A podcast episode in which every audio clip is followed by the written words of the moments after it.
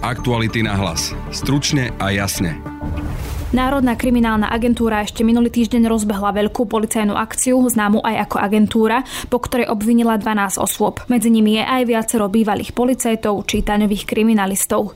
A dokonca on hovorí o tom, že vlastne cieľom tej skupiny bolo to, aby boli ako keby že lepší ako skupina okolo Ludovita Mákova. Polícia tvrdí, že jednou z hlavných činností skupiny malo byť zahladzovanie problémov podnikateľov v súvislosti s daňami, ale aj aktívne vyhľadávanie podnikateľov s problémami a spriateľenie sa s nimi. V podcaste Novú kauzu priblíži investigatívny novinár Peter Sabo. Mali prístup k nejakým daňovým informáciám, tak sa vlastne mali ako keby spriateliť s podnikateľmi, ktorí mali mať nejaké problémy a vlastne tým, že mali mať ten priateľský vzťah, tak vlastne oni si počkali, kým tí podnikatelia potom vlastne sa sami ich začnú spýtať, že či by nevedeli pre nich niečo vybaviť.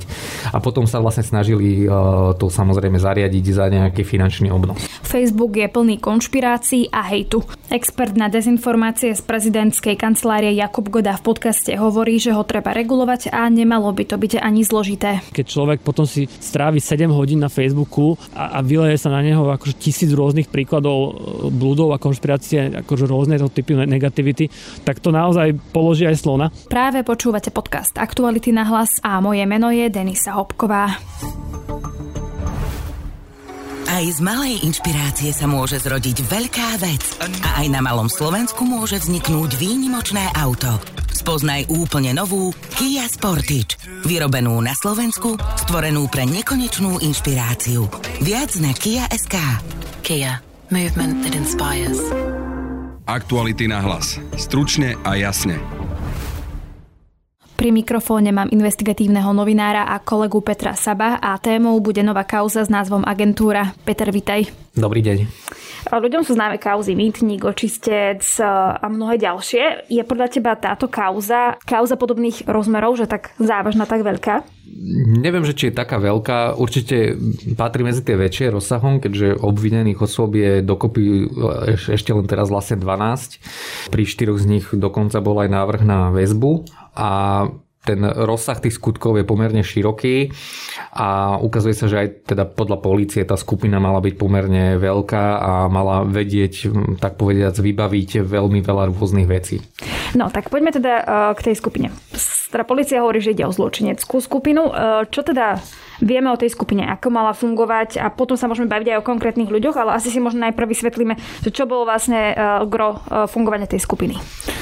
Tu sa môžeme odraziť od výpovede vlastne jedného zo svetkov, ktorý hovorí, že tá skupina vlastne mala fungovať na tom princípe, že z pozície tých jednotlivých členov, ktorí boli buď úradníkmi na rôznych úradoch, alebo teda mali prístup k nejakým daňovým informáciám, tak sa vlastne mali ako keby spriateliť s podnikateľmi, ktorí mali mať nejaké problémy a vlastne tým, že mali byť, ako keby mali mať ten priateľský vzťah, tak vlastne oni si počkali, kým tí podnikatelia potom vlastne sa sami ich začnú spýtať, že či by nevedeli pre nich niečo vybaviť. A potom sa vlastne snažili uh, to samozrejme zariadiť za, nejaké, za nejaký finančný obnos. Keď to ešte takto vysvetlíme bližšie. Napríklad to boli ľudia, ktorí zo svojej pozície, svojej profesie vedeli, že títo ľudia majú nejaký problém a teda sa s nimi zámerne spriatelili, aby potom teda tí ľudia vedeli, že tento človek robí túto napríklad na nejakom úrade a dokáže mi vybaviť toto, čo ja potrebujem.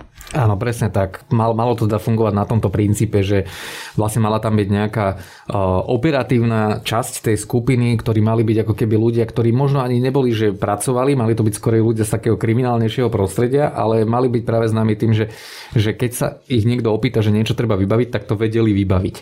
Tá uh, najvyššia časť tej skupiny mali byť práve tí ľudia, ktorí pracovali na, na či už to malo byť na tom kriminálnom úrade finančnej správy alebo na inšpektoráte práce, prípadne to boli príslušníci policie, takže títo ľudia už potom vedeli tie veci samozrejme zariadiť.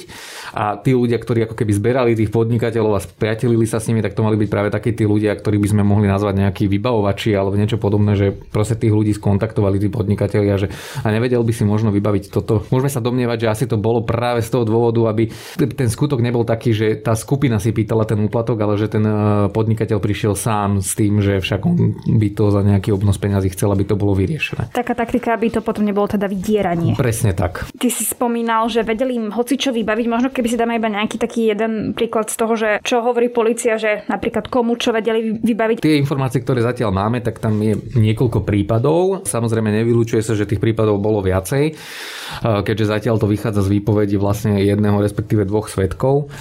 Napríklad jeden z tých prípadov bol taký, že podnikateľ mal problémy s daňovým úradom, mal zaistené účtovníctvo. Pravdepodobne sa domnievame, že v tom účtovníctve mohli byť ďalšie nejaké dôkazy k nejakej ďalšej možno činnosti, ktorá mohla byť nelegálna alebo trestná tak tento podnikateľ oslovil jedného z tej skupiny, že či by nevedel zohnať to účtovníctvo, aby sa mu vrátilo späť.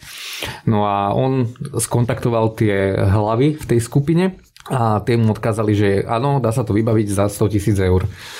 No a ten podnikateľ povedal, že on tých 100 tisíc eur nemá, že má e, nižšiu sumu, ale teda nakoniec teda povedala tá skupina, že dobre, OK, bude to stačiť. E, on tie peniaze naozaj vyplatil a naozaj potom, čo vyplatil tie peniaze, mu bolo to účtovníctvo fyzicky vlastne vrátené naspäť. E, v inom prípade zase hovorí iný vlastne svedok alebo respektíve spoluobvinený v tomto prípade aj o tom, že mal pracovnú agentúru, kde pravdepodobne takisto išlo o nejaké daňové problémy alebo problémy, čo sa týka zamestnávania nejakých nejakých osôb, takisto mal nejaký problém, tak mu bolo ponúknuté, že jasné, že keď jednorazovo vyplatí nejakú sumu, tak sa všetky tie problémy zahľadia a potom mu dali takú ponuku, že keď bude platiť mesačný paušál, tak e, bude mu za to vlastne poskytovaná ochrana, že nebude mať žiadne problémy s tým s kriminálnym úradom finančnej správy, že nebude mať žiadne, žiadne problémy z inšpektorátu práce a že vlastne stačí, že keď si bude platiť nejaký mesačný, mesačný paušal.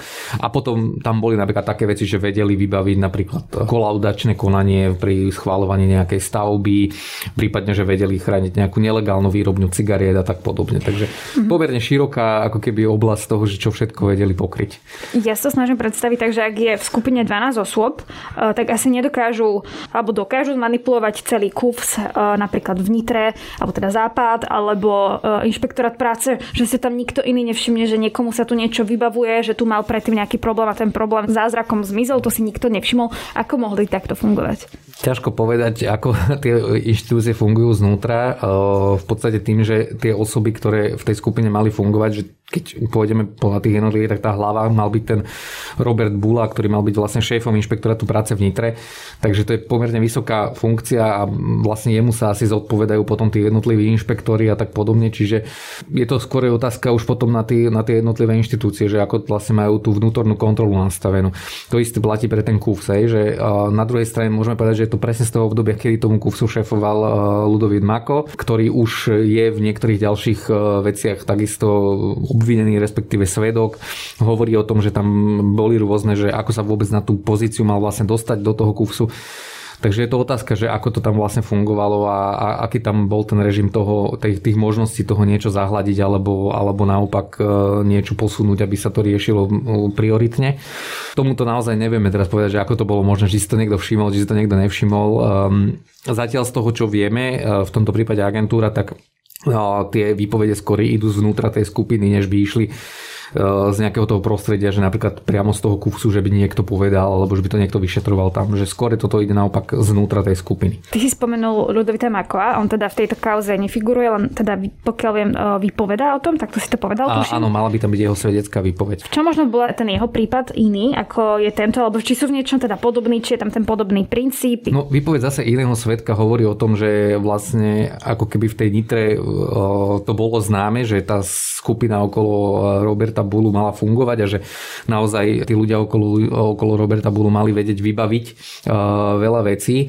A dokonca on hovorí o tom, že vlastne cieľom tej skupiny bolo to, aby boli ako keby že lepší ako, ako skupina okolo Ludovita Mákova. Uh, a to najmä z toho dôvodu, že oni mali byť rýchlejší, operatívnejší, že uh, tým, že predsa len tí ďalší pravdepodobní členovia tej skupiny Martin Zmeko a Karol Cebo, ktorí boli vlastne na tom KUFS Západ, čiže v Nitre, tak vedeli operatívnejšie riešiť tie problémy. Hej? Že oni boli možno tak regionálnejšie zameraní, že neboli zameraní možno na celé Slovensko, že boli zameraní len na ten západ ale tým pádom mali ako keby pod kontrolou priamo tých, tie, tú výkonnú zložku KUFSu, čo zase Ludovít Mako možno úplne nemal, že on vlastne musel robiť možno ten jeden alebo dva telefonáty viacej, čo zase na druhej strane mohlo vlastne znamenať, že v niektorých prípadoch e, to mohlo napríklad predložiť to vybavovanie, ja neviem, o hodiny alebo o dni alebo o týždne Takže ich ako keby takou výhodou pri tom súboji tých skupín malo byť práve to, že mali byť rýchlejší.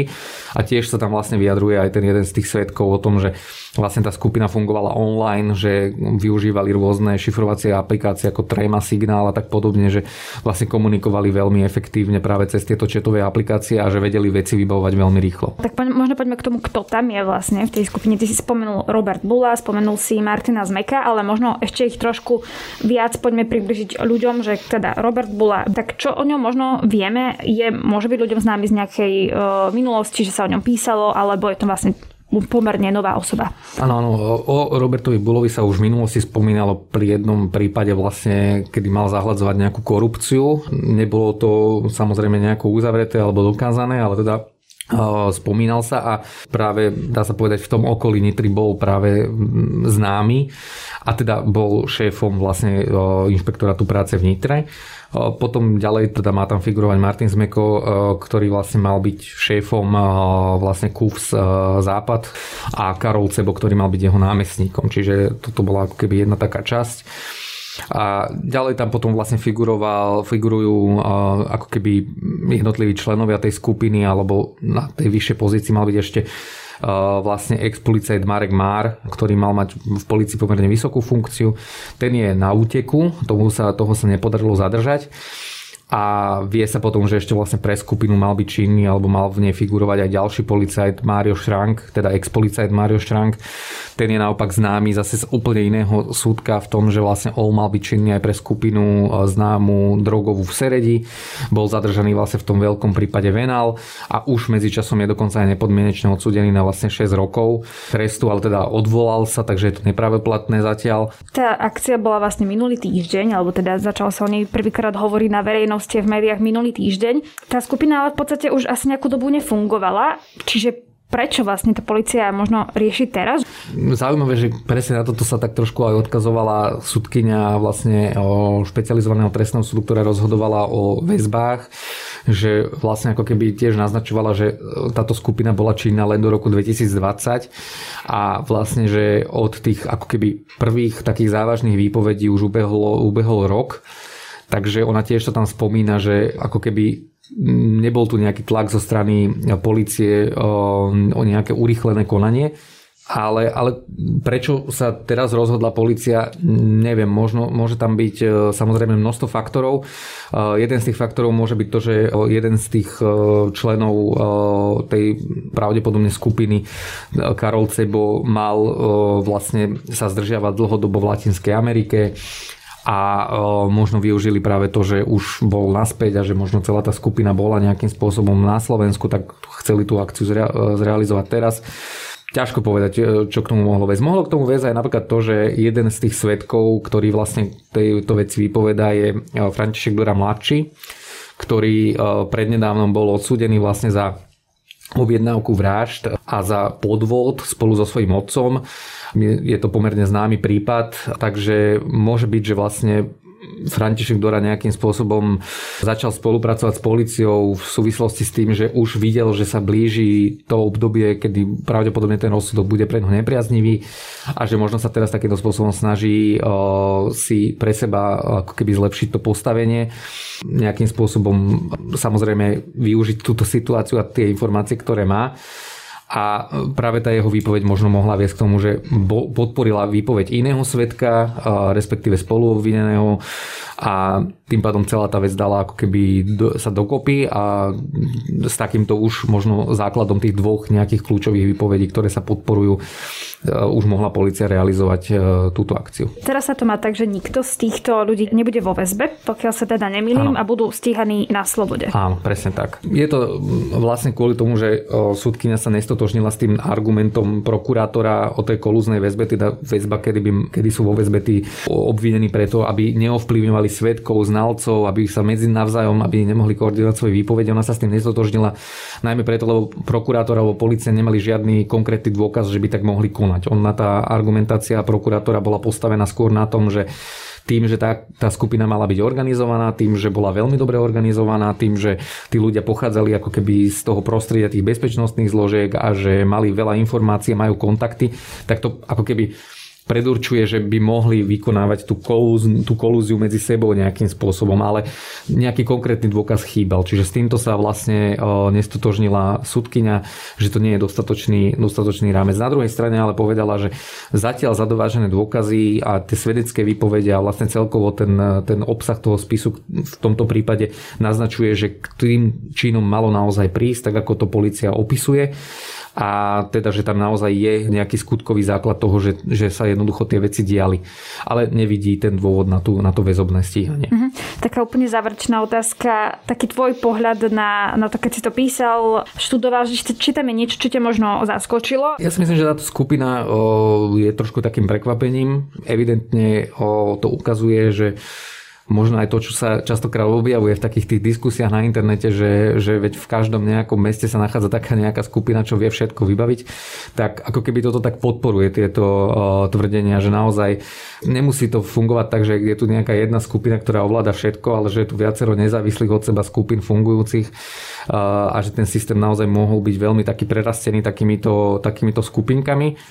Možno to je také zaujímavé, že vlastne naozaj, že tu sa spojili uh, ľudia z rôznych ako keby odborov, že policajti s daňovákmi, s inšpektorom práce alebo s, riaditeľom inšpektorátu práce a vlastne takýmto spôsobom naozaj mali pod kontrolou akože pomerne široké portfólio tých, e, tých vecí, ktoré vedeli vybaviť. To naozaj dáva také zdanie toho, že naozaj o, e, takto to tu mohlo fungovať. A v podstate prednedávnom, pretože naozaj keď tá skupina skončila v roku 2020, tak to je vlastne ani nie dva roky dozadu. Dobre, tak my to budeme určite sledovať, ale teraz e, ďakujem kolegovi Petrovi Sabovi. Ďakujem. Aktuality na hlas. Stručne a jasne.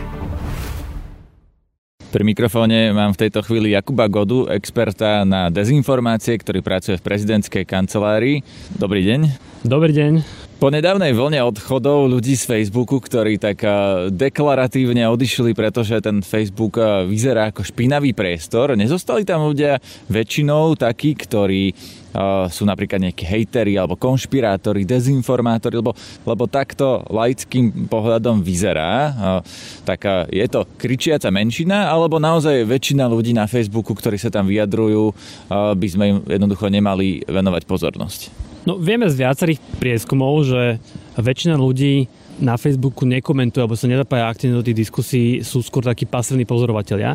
Takže, takže to, čo tam vidíme, nie je úplne akoby reálna alebo reprezentatívna vzorka toho, že čo ľudia ako, ako rozmýšľajú a ako komunikujú.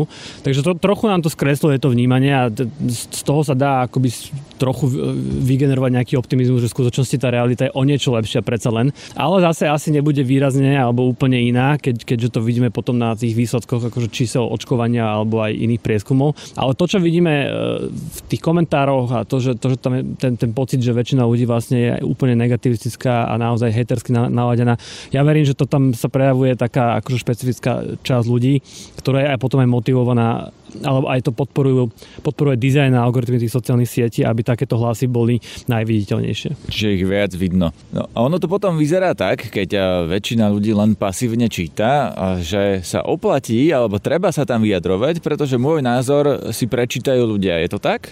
No tak faktom je, že, že keď, keď e, človek komentuje na, na stránkach, ktoré sú veľmi sledované, tak áno, akože mnoho z tých komentárov získajú obrovskú, obrovskú viditeľnosť. Čiže to jednoducho je s tým spojený fakt, že, že veľa ľudí to číta a, a človek môže dosiahnuť pomerne vysokú sledovanosť, takže že aj keď e, môj názor napríklad nie je hlúpy vyslovene a vidím, že niekto komentuje e, nejakú očividnú hlúposť e, alebo očividné klamstvo, tak mám sa zapojiť, aby tí ľudia, ktorí to čítajú, mali, mali aj tú druhú stranu, druhú informáciu, alebo aby dostali vôbec tú informáciu, že pozor, tento človek klame?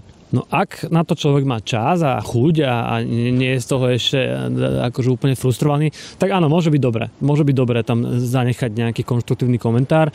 Uh, ono vznikali také, také skupiny už dávnejšie, aj, aj na také že organizované akože komentovanie a šírenie nejakých pozitívnych posolstiev, ako, ako je napríklad Som tu, teraz vznikla podobná alebo trochu iná skupina Dobre. A, a áno, akože v zásade tento typ energie je, je, ja vnímam ako niečo pozitívne. Ak človek ešte má tento, tento, tento zápal pre ako by trávenie času na sociálnych sieťach týmto spôsobom, tak skôr tomu stále fandím, aj keď teda mne osobne sa už do toho častokrát neúplne chce, ale zase keď to iní sú ochotní robiť, tak je to dobré. Spomenuli ste, že aj podľa iných prieskumov, a vidíme to napríklad na tých číslach očkovania, polovica ľudí nie je zaočkovaných. Bol prieskum, ktorý hovorí, že polovica Slovákov verí nejakému narratívu konšpiračnému. Je to naozaj tak? Je polovica Slovákov konšpirátorov? Neviem, či by som im dával túto nálepku, akoby takto spak ruky dôvody tomu, že, že veria niektorí z tých typických, z typických príbehov konšpiračných. Ale áno, je, je, je, ukazuje to mnoho čísel aj štatistik, že, že naozaj veľká skupina ľudí má tendenciu veriť veciam typu, že niekto to tu z pozadia nejakým spôsobom ovláda, alebo že sú tu veľké protesty organizované zo zahraničia, a, a, alebo že očkovanie je, akože je, je nejaký veľký kompot. Čiže, čiže sú to rozšírené a populárne uh, mýty, ale zároveň ako akoby, že čas, častokrát ten, ten obraz je komplikovanejší, lebo častokrát im napríklad veria aj ľudia, ktorí potom vo voľbách volia aj normálnejšie strany, že, že nie je to také jednoduché, ako by sme si možno že mysleli ale zároveň platia aj, že, že čitateľov takých tých, alebo takých tých pravidelných a systematických čitateľov tých konšpiračných médií, keď to takto zjednoduším, je oveľa menej, že v skutočnosti nie je až tak strašne veľa. Skôr je problém akoby to prostredie sociálnych sietí, kde sa to celé už tak mieša a kombinuje a, a, zru, a, a naozaj tam dominuje hlas ani nie konšpiračných médií, ale jednoducho nejaký, nejakého typu uh, lídrov, či už politických, alebo aj akože tak príbuzne politických, ktorí sú veľmi výrazní a, a majú veľmi vyhrotený spôsob komunikácie, ktorý jednoducho je úspešný, je úspešný na sociálnych sieťach a špeciálne sa mu darí v časoch tak, teraz takých ťažších časoch, kedy tu máme pandémiu, ľudia sú prirodzene nespokojní, nikto nie je z toho, že sú tu nejaké opatrenia a jednoducho akože vyhrávajú tí, ktorí sú schopní to kritizovať a kričať najhlasnejšie bez ohľadu, alebo ako keby bez akýchkoľvek škrupov a bez akého prihľadania na to, že či niečomu pomáhajú alebo škodia a tak ďalej. No najdôležitejšia otázka, čo s tým, čo sa vôbec dá robiť s tým, že polovica Slovákov verí nejakému konšpiračnému narratívu a to je teda prvá časť otázky a na tie sociálne siete, čo sa dá robiť s nimi, sa opýtam až neskôr. No ja by som tým práve začal. čo sa dá robiť so sociálnymi sieťami? No, to bude asi, že gro tej odpovede. No ono dlhodobo sa hovorí o tom, že čo môže urobiť štát alebo čo môžu urobiť inštitúcie na Slovensku. Je jasné, že treba klásť veľký dôraz na komunikáciu štátnych inštitúcií, že sa musia aj štátne inštitúcie naučiť komunikovať v tom online prostredí a byť tam viditeľné a vplyvné. Dôležitá je verejnoprávna televízia a akože verejnoprávne médiá vo všeobecnosti by mali byť silnejšie, vplyvnejšie, aj na internete, ale nie len. To je ale otázka potom asi aj ako fungujú, lebo tak e, zachytili sme niekoľko prípadov, keď šírili napríklad nepravdivé informácie o očkovaní, veď to bol známy prípad e, údajného úmrtia po očkovaní, ktoré sa ukázalo, že s tým nesúviselo, čiže len aby boli silnejšie asi nestačí. Áno, to je asi samostatná kapitola, ako keby súčasná, súčasná RTVS. Ale aby som, aby som nadviazal, tak všetky tieto veci, o ktorých sa hovorí, že my môžeme urobiť aj nejakým spôsobom to tým tlmiť, vrátane akoby, že reformy školstva a, a, a toho, akým spôsobom sa e, pripravujú e, deti v školách na, na, na akoby reálny život a práva a spracovanie informácií.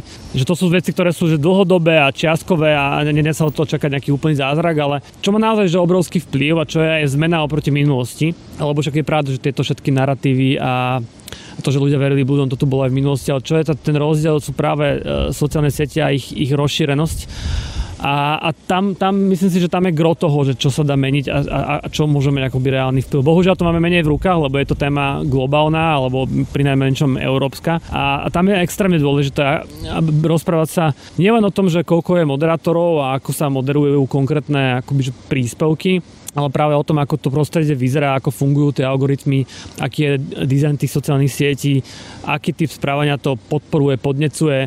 A v tomto akoby niekedy aj malé zmeny môžu urobiť pomerne veľa. Hej, že, že Facebook má možnosť urobiť to, aby si človek nemohol zdieľať článok, ktorý predtým si nerozklikol aspoň. To vedia urobiť zajtra, keby chceli. Prečo to neurobia?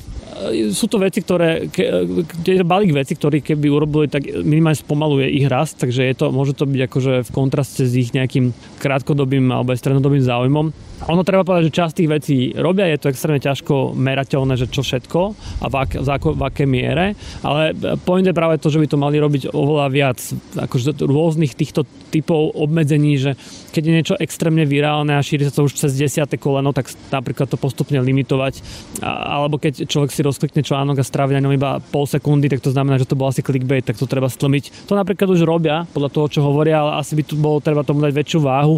Takisto vieme, že oni majú interné rôzne typy zoznamov kredibilných médií, ktoré, ktorých viditeľnosť podporujú, ale asi, asi, asi nedostatočnou váhou na základe toho, ako to tam vyzerá. Čiže to sú všetko uh, nastavenia algoritmov alebo aj dizajnové rozhodnutia o tom, ako tá sociálna sieť vyzerá, ktoré sa dajú meniť, ovplyvňovať, niektoré sa dajú urobiť aj pomerne rýchlo a vie to mať akoby, že masívny vplyv na to, čo číta vlastne miliardy ľudí na celom svete. Lebo tá, práve tá, tá exponovanosť, alebo to, to, ako sú rozšírené a viditeľné rôzne konšpiračné teórie a dezinformácie, to je jeden z kľúčových bodov akože toho celého. Že keď človek je tým vlastne neustále bombardovaný, a trávi hodiny a hodiny na tých sociálnych sieťach, tak ono začína byť pomaly ťažké tomu neveriť a my tu môžeme do nemoty akoby rozprávať o vzdelávaní a vysvetľovaní a všetkom možnom, ale keď človek potom si strávi 7 hodín na Facebooku a, a vyleje sa na neho akože tisíc rôznych príkladov e, blúdov a konšpirácie, akože rôzne typy negativity,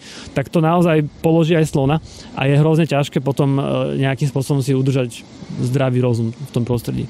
Spomenuli ste vzdelávanie, lebo toto, čo robí Facebook, je vlastne veľmi ťažké ovplyvniť za našej pozície, ale napríklad keby e, slovenská vláda sa niečo rozhodla robiť a vieme, že minister školstva navrhuje reformu školstva, v ktorej hovorí o tom, že deti by sa mali naučiť kriticky myslieť. Stačí to? Je to dobré riešenie? E, mali by sme to podporovať? Alebo sú v tom nejaké úskalia háčiky? No tak to je niečo, o čom sa tu hovorí od nepamäti asi, odkedy, odkedy sa pamätám a, myslím si, že, že, že to je už až také klíše, že na tom sa asi zhodujú všetci, že, že treba viac uh, viesť deti nie k memorovaniu, ale k tomu, aby samostatne a kriticky rozmýšľali. Mám... Áno, ale teraz je to konečne na stole. Áno, a, a, a tam potom bude ako podstatné budú tie konkrétnosti a detaily, ako je tá reforma nadizajnovaná k tomu, ja neviem teraz povedať, lebo som to ešte nevidel a či to ako vo všeobecnosti myslím si, že na tom je úplne že zhoda, že principiálne to je cesta ako ísť. Ale vo vzťahu k tým uh, sociálnym sieťam a dezinformáciám, tak to je dlhodobá, dlhodobé riešenie naozaj, lebo aj keď sa teraz nejaký typ reformy vzdelávania schváli, tak ako keby nejaký efekt toho my budeme môcť pozorovať, ja neviem, 5-10 rokov neskôr a to len na vlastne časti populácie, ktorá chodí do školy, teda na tých najmladších ľuďoch, že to vlastne už nepostihne e, dnešných 20 30 už vôbec nie 50 60 čiže je to len ako keby čiastková vec, aj keď vo vzťahu k budúcnosti je veľmi dôležitá. No a to je pre dnes všetko. Viac z našich podcastov nájdete na webe Aktuality.sk a v podcastových aplikáciách. Na dnešnom podcaste spolupracovali Matej Ohrablo a Petr Hanák. Od mikrofónu sa lúči a pekný zvyšok dňa želá Denisa Hopková. Aktuality na hlas. Stručne a jasne.